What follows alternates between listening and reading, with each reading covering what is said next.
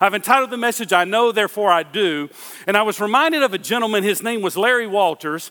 He was bored with life. Many years ago, he decided as he was sitting in the backyard of his house in uh, Los Angeles, California, he decided that he wanted to uh, have an adventure. So he went out and bought some, uh, some balloons, weather balloons, and filled them with helium. He was so bored, he tied his lawn chair to the ground. This is a true story. You can look it up. I'm not making it up.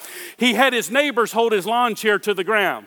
He decided that he was bored and he was going to go up about 100 feet over his neighborhood and just do a flyby because he was bored with life. He loved peanut butter, he loved jelly, so he made himself a peanut butter and jelly sandwich, and he loved a six pack of Pepsi. I think he had too many six packs of Pepsi based on what I'm fixing to tell you next. Not only did he go up with peanut butter and jelly, and not only did he go up with uh, Pepsi, but he went up with a BB gun because his idea and his theology and his mindset was I'll just fly and hover a little bit above my community, and with the BB gun, when I get too high, I'll start shooting the balloons with the BB gun, and it'll keep me at a certain level and I can drop. And so that's kind of the idea. Well, 11,500 feet later, airplanes were coming in, Continental DC 10s were radioing the tower and saying there's a man in a lawn chair with helium balloons with a peanut butter sandwich and a six packs of Pepsi, and he couldn't even find his gun because once you get that high, you've lost everything. Now, that's a true story. And I got to thinking, when they interviewed him, finally helicopters had to rescue him. It was a big deal. They shut down LAX airport just to retrieve this guy back to earth and reality. And they said, and they asked him after they interviewed him, they said, Why did you do this? Now, you, you're going to love this answer. He said, Because. Just because. See, he was bored with his life. He had no purpose. He had no meaning. He said, I just want to have a thrill. Well, he got a thrill, all right. But let me tell you something about Ephesians chapter 5, verses 15 through 21. You will not get bored, and it is the thrill of a lifetime to be able to teach this text and to live this text because this is what the Christian life is really all about. I know, therefore I do. That's what Paul is saying in Ephesians chapter 5. Let's read the text together and then we'll come back. And as my predecessors say, unpack this text. Here we go. See then that you walk circumspectly, not as fools, but as wise redeeming the time because the days are evil. Therefore, do not be unwise, but understand the will of the Lord is, and do not be drunk with wine, which is dissipation, but be filled with the Spirit, speaking to one another in psalms, hymns, and spiritual songs. That's interesting if you're interested in music. I'll bring up something there that will probably give me several emails. It's okay. And it says here, making melody in your heart to the Lord, giving thanks always for all things to God the Father in the name of the Lord Jesus Christ. Don't miss this. 21.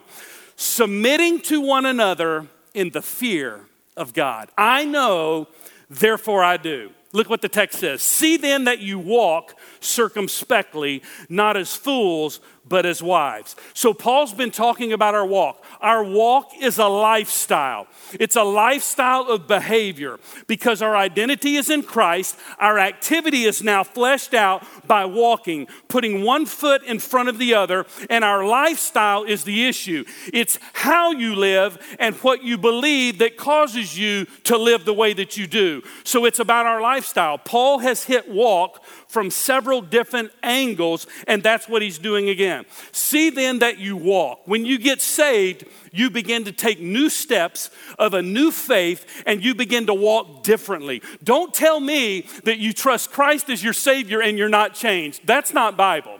You are changed by the power of the Holy Spirit. It doesn't mean you won't fall, it doesn't mean that you won't have fear, it doesn't mean you won't falter, but your walk is different because the one inside of you who is walking and living inside of you by the power of the Holy Spirit has a different walk than the world has. So he lives in you. So when Paul says, See then that you walk, walk, he's talking about a walk in Jesus Christ. And then he uses a term circumspectly. And what this, what this uh, word means, it means to walk accurately, precisely, and definitely. That's what it means in the original language to walk accurately, precisely, and definitely. Uh, let me give you an example. when you're in your kitchen and you drop a glass from the shelf or from the counter and the glass breaks on the tile, all of a sudden your walk changes. You began to walk circumspectly. You began to walk in a definite way, you began to walk in an accurate way, and you began to walk in a precise way. Now, do you see what Paul is saying here? You walk accurately, you walk precisely, you walk definitely, because that's who Jesus is. And his walk is one of preciseness, of definiteness, if that's even a word, and accurateness, if that's even a word. And by the way, for those of you that I got three towels this morning, uh, for those of you that really care about me, the only thing is the TV said they need to be black so they don't mess up the TV. So anyway, I got this towel from my friend Gene. Thank you very much. I'll probably need it as I go back to English today. So here we go. And learn, uh, well, all my teachers taught me well. So Paul is saying, I want you to get this understanding. If, if you want to take the text, I know, therefore I do, then we have to walk in a manner that is worthy of the call of Christ. We don't walk in a manner that draws attention to us, we walk in a manner that draws attention to Him. That's the purpose of our walk. We used to walk the way we wanted to walk so people could see us and glorify us and say good things about us. But now, listen, our walk has changed because our heart has changed and our behavior has changed. Now, for, now therefore, we don't walk so people can see us, we walk so people can see Him in us, right? That's what Paul's saying. Walk circumspectly. Now, not as fools, but as unwise. Now, a fool says in his heart, There is no God. So we used to walk in a foolish manner. You might think that that's an IQ thing. It has nothing to do with having a high IQ or a low IQ. It has to do with being a fool.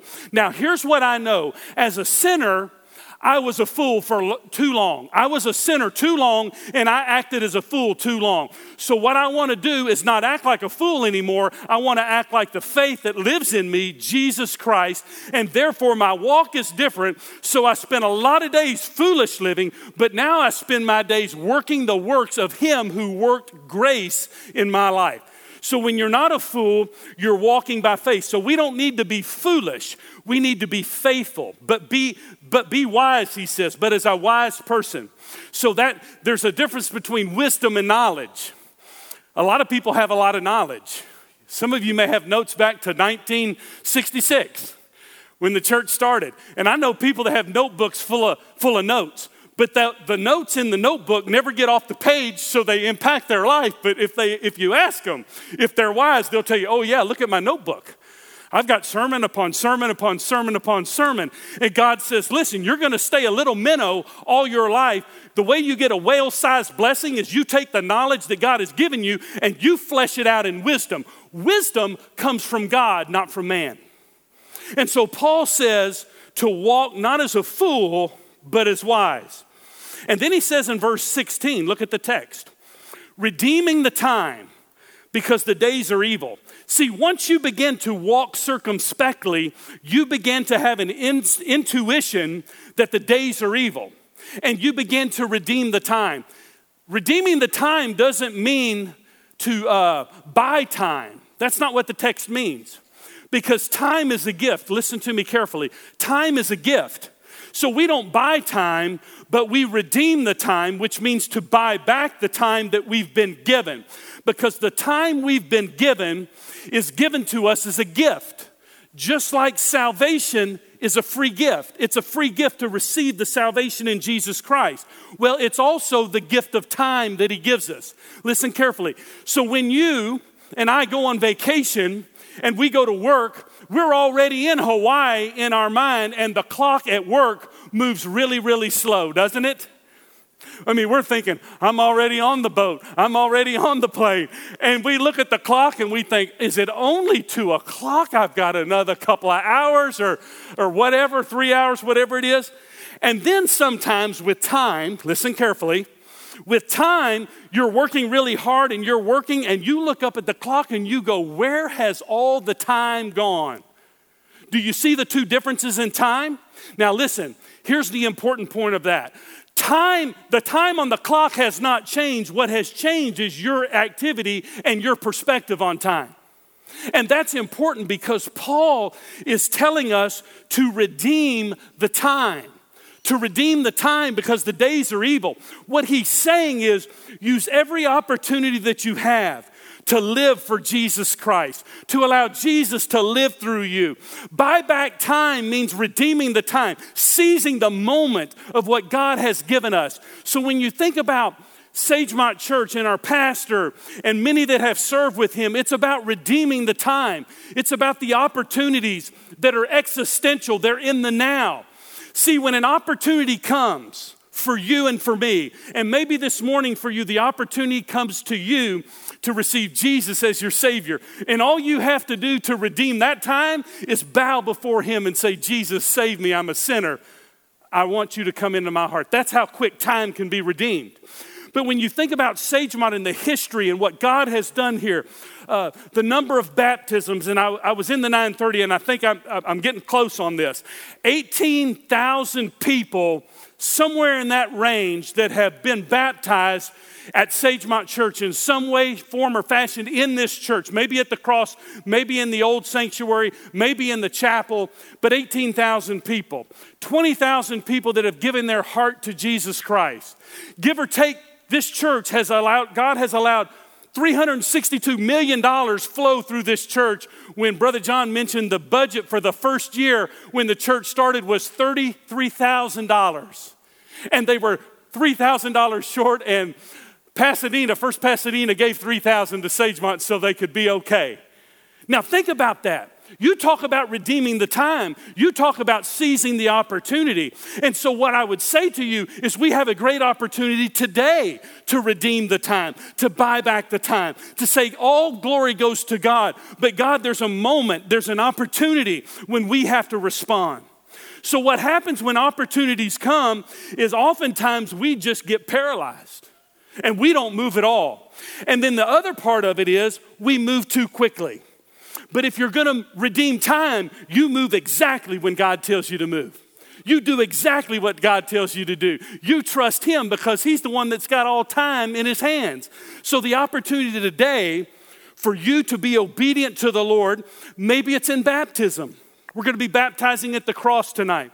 If you need to be baptized, if you've trusted Christ as your Savior, or you're just not sure about you have trusted Christ as your Savior, go to the Connection Center right outside in the foyer lobby area. Just turn right or left out of these doors and go in and talk to some people that can help you, that can tell you about Jesus and make sure you know that you're saved. Make sure you understand believer's baptism. And it's not too late to even be baptized at the cross today, John Mark told me. So you can go take care of that after the service. But that's what Paul's saying here. He's talking about redeeming the time because the days are evil. Now look at verse 17. Therefore, do not be unwise, but understand what the will of the Lord is. So, when you're walking circumspectly, look at the text. When you're redeeming the time, then you can know what the Lord's will is. You see, because a lot of people get stuck right here. They want what they want. Here's what people say today I want him, or I want her, or I want this job, or I want that job. And then they switch and say, I don't want him, I don't want her, I don't want that job, I don't want this situation. And so all of our I want tos, listen carefully, and all of our don't want tos should lead us to the point where the issue is not what I want or what I don't want. The issue is that I would understand God's will. And when I understand God's will, and you understand God's will, guess what? It's exactly what I wanted in the first place. I just didn't know it. So when I walk with God and you walk with God and we surrender to God, His will is revealed in His person. We think of God's will as going from point A to point B, but that's not God's will. God's to guide you from point A, here's a stop here, and He's to take you to point B. Jesus is not a pointer of the way, He is the way. Let me see if I can explain it like this. If you want to understand God's will, understand who Jesus is, because Jesus is God. And He lives in us by the power of the Holy Spirit. Recently, I've come back on staff here, and uh, I was headed to the medical center one day and I got all messed up because somebody said, just take a right here and take a left here, go to Scurlock Tower, go over here, park across here. You could take the ramp across to MD Anderson. I was there for five hours. And people were just pointing the way to me. But then the other day, Emery said, Get in the car with me and I will tell you where to turn, and we will get exactly where we need to go. And it dawned on me that's what Jesus does. When you invite Christ to come into your heart, He's not a pointer of the way. He gets into your life. He gets into the car with you, and He says, Take a left, take a right, stop, move here, pay the fee, go back. What I loved about Emery is he had this special stash where you go or place that you go where they stamp your card and you don't have to park for a whole lot of money. It's free just for Him. But here's my point to understand God's will, you have to walk in a manner that's worthy circumspectly. You have to seize opportunities that you have, and then you can understand the will of the Lord. That's what the text says. So, when you understand what the will of the Lord, the key to understanding the will of the Lord is the word understand. When you understand God's will, you understand God. And when you understand God, you understand His word. For 53 years, this church has been built around the centrality of Jesus Christ being the focus and His Word. Not only do we have the living Word in Jesus, but we have His written Word. And this church has never compromised on this Word. Our pastor believes it. I'm telling you, I believe it. The staff believes it. It's inspired, it's inerrant, it's infallible, and we believe God's Word. And so when we read God's Word, we let God's Word read us because it's true and it's accurate. So if you want to understand God's will today, then you need to understand God, and God is revealed in His Word. And He loves you. That's the revelation. So it's a revelation that Jesus loves me, that God loves me, and then out of the revelation of who God is, the response I have is just to bow before Him and say, Jesus, do what only you can do in my life. Man, God's will is for you to be saved. God's will is for you to be baptized. God's will is for you to move and put your foot in front of the other and trust that God has your foot and He's going to put it down. God's will is a person. So you desire the things that you desire, but the desire that you desire is really the desire that He has put in you through His Word. So that's what Paul's saying here. So that's what he says. That's verse 17. Now, and do not, verse 18, and do not be drunk with wine which is dissipation, but be filled with the Spirit. So when a person is drunk with wine, wine controls them. And here's what happens. And it's not by my example, it's just because I know people like this. So when, when, when you're drunk with wine, then what happens is you have a hangover. And when you have a hangover, that hangover ends and you're in a mess. You just feel terrible. People say, I just feel terrible. I just feel like a Mack truck has hit me. So that would be being filled with wine. There's a hangover, then there's an end to the hangover. Watch this. When you're filled with the Spirit of God, there's never a hangover, and He stays with you all the way through, and you are filled not to fill a void with alcohol, you are filled with the Spirit because when He came into you, He fills you and He satisfies you. Amen. That's what Paul's saying. Beautiful. That's what he's saying in the text. So he says, Be filled. Now look at the text. Do not be drunk with wine. He contrasts, he couples this, which is dissipation, but be filled with the Spirit. And what that word filled means with the Spirit means a present tense, which means continually be filled with the Spirit. And not only is it a continual present tense, be filled with the Spirit, but it is in the passive voice. And in the passive voice, that means that I can't do something for myself. God has to do this for me. So I allow God to fill me in my life. Salvation, when Christ comes in, He fills you with the Holy Spirit. Christ comes in, you have the Spirit of God. But as we continually walk circumspectly in this world, we need continual fillings of the Holy Spirit, which is present tense, passive, which means He's got to do it, and it means it's a command. It's a command to be filled with the Spirit. So when you're filled with the Spirit, you can't sin. When you're filled with the Spirit of God, you can't sin because you are filled with Him. And He does not sin. He was perfect. The perfect sacrifice who paid for our sin now lives in us. So when I'm filled with the Spirit, I can't sin. So the last time I can say in my life when I wasn't filled with the Spirit is when I sinned. That's when I sinned. That's when I stumbled. That's when I fell. When I wasn't continually being filled with the Spirit, when I didn't acknowledge His power and His presence in my life, that's when I stumbled and that's when I fell. So Paul says, continually be filled with the Spirit. Continually be filled with the Spirit. This will be an old school illustration, but do you remember Alka Seltzer? It still works, by the way. I had pizza last night about two in the morning. I went and popped Alka Seltzer. And uh, I thought it was the Spirit filling me at two, but it really wasn't. It was pizza uh, coming back up. And so it plop, plop, fizz, fizz. Oh, what a relief it is. And so here's what you have to understand about the filling. Listen carefully the filling of the Spirit. So Christ lives in us, but we continually ask Him to fill us with His Spirit.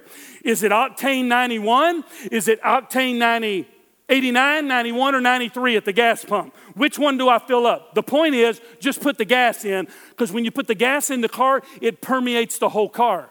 When you put the Alka Seltzer in the water, it fizzes and it permeates the whole bottle or the whole uh, glass. And that's the idea what the Spirit does in our lives. And so the Spirit fills us afresh and anew, and we're to continually walk circumspectly, understanding the will of the Lord, and understanding that we're to be filled with the Spirit and not controlled by anything else. This is important. In our church, in our lives, in our marriages, in our friendships, if we were filled with the Spirit, could you imagine the difference that it could make? All of us filled with the Spirit. That's what Paul's saying here. Then he says, here's some characteristics that uh, talk about being filled with the Spirit when you're filled with the Spirit, these are some things that will flow out of your life because you've been permeated by the Spirit of God in your life. First of all, we'll speak to one another. That's what the text says speaking to one another. So, one of the characteristics of living a spirit filled life is we speak to one another. So, when you leave here today, speak to somebody. Because when you're speaking, it's the characteristic that you're filled. Don't walk down the hallway with your head buried. Speak to one another. It's a look, it's a word, and it's a touch. Brother John's been saying that from the foundation. Speak to people. So Paul says, that's right. He got it from the Bible. Speak to one another. Now, notice what the text says in psalms, hymns, and spiritual songs, singing and making melody in your heart to the Lord. That sounds like a blend to me. Psalms, hymns, and spiritual songs. Do you know we do all three of those in this service? Do you know in the 930 they do all three of those? Psalms, hymns, and spiritual songs. Do you know how many churches have split over the style of music? Well, Paul knew that that would be an issue, so he addressed the issue in Ephesians chapter 5, verse 19.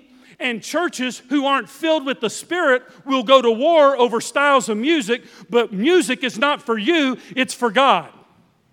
And so, if music is not, is not for you and it's for God, then we can speak to one another and we can sing psalms, hymns, and spiritual songs. Do you know, this is going to floor some of you, do you know I'm just as much of a worship leader as Misty and Jordan and the team? Yeah, that's right. Because somebody who's lost may look over at me, and if I'm not singing, you know what they're going to think? It's not worth it. You're a worship leader too, where you sit.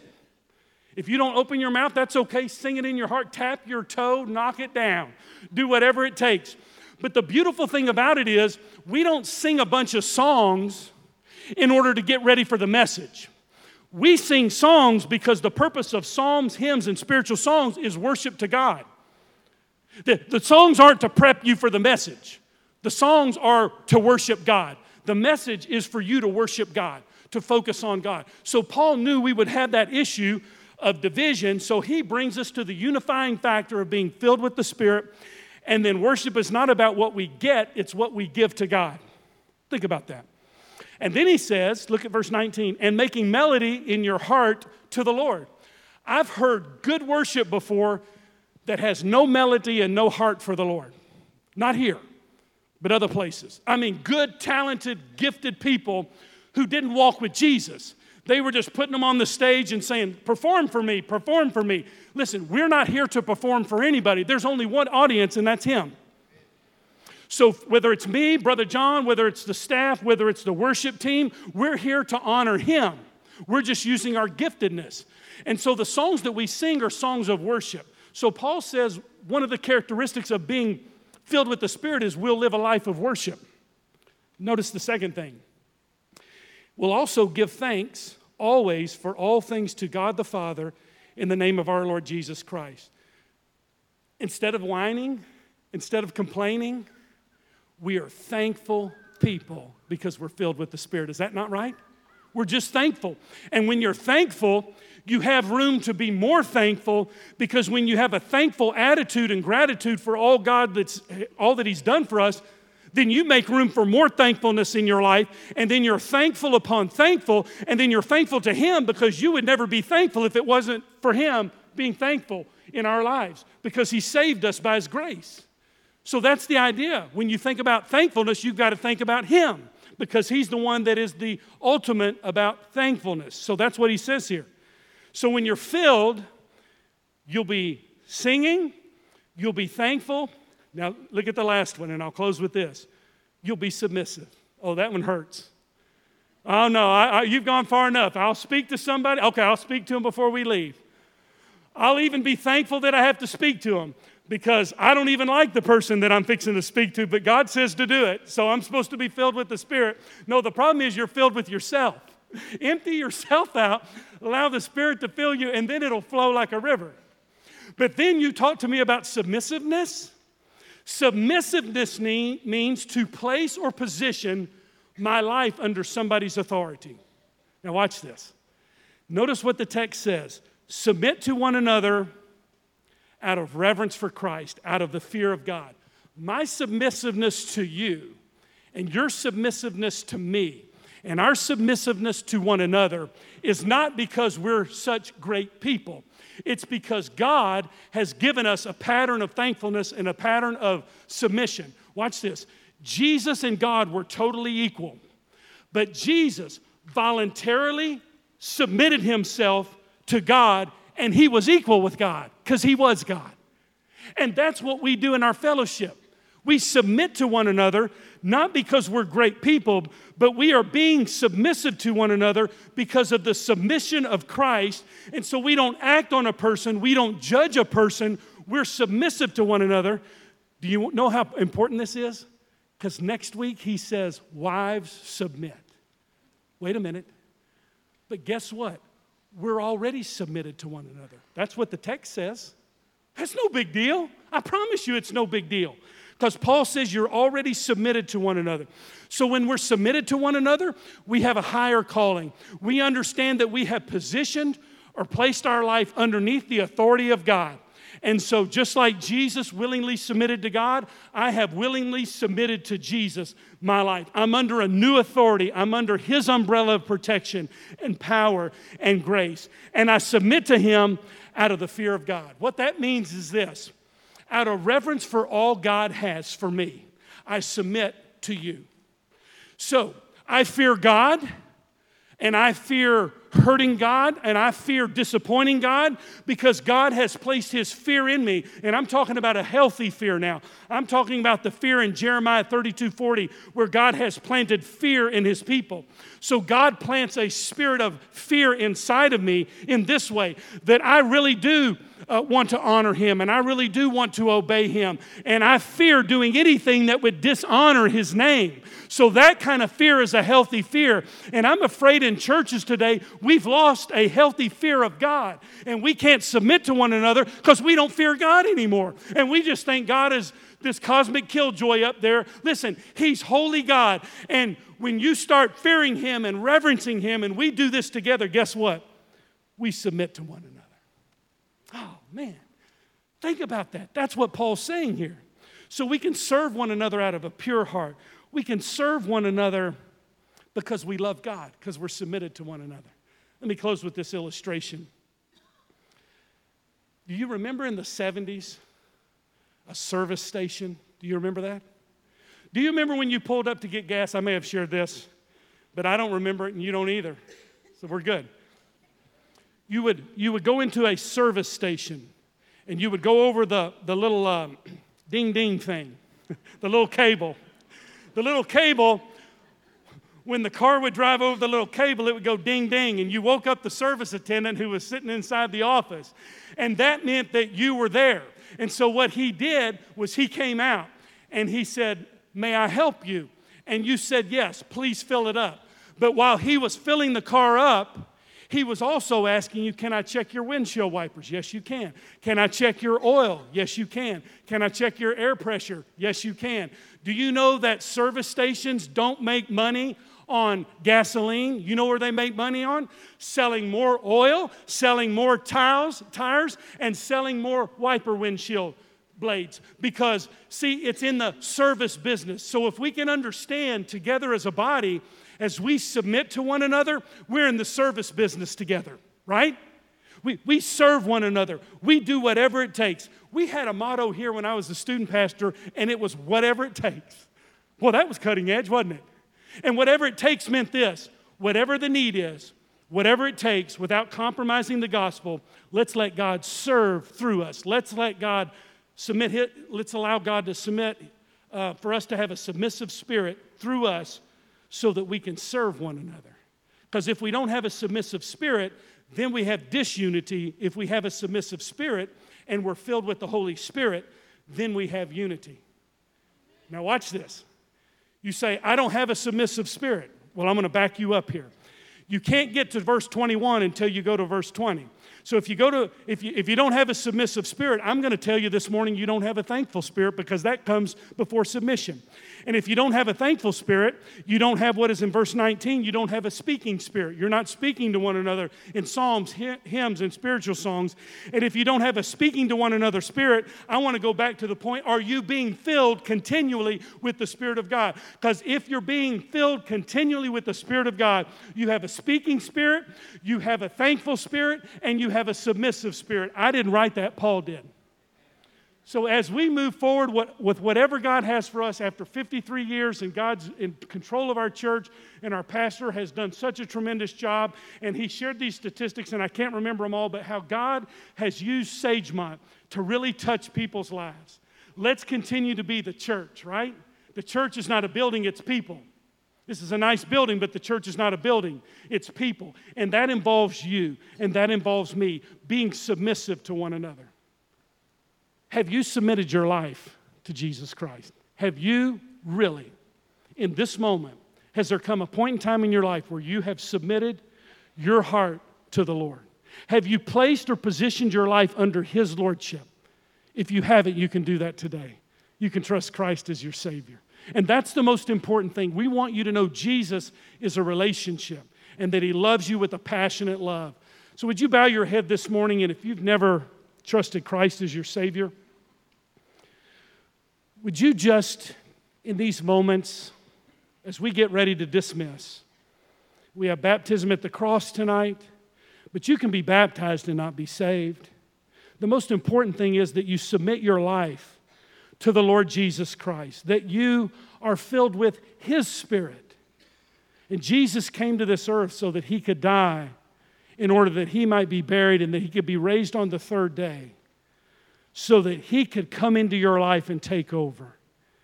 If you'd like to submit your life to Jesus in this moment, if you sense God calling you to a relationship with Him, would you just say a prayer like this Dear Jesus, save me. Save me from myself. I know this moment I'm broken, I've made mistakes, but those mistakes don't have to define me.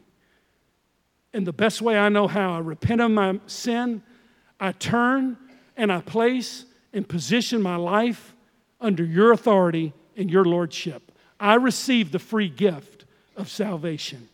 And I thank you for it in Jesus' name. Amen.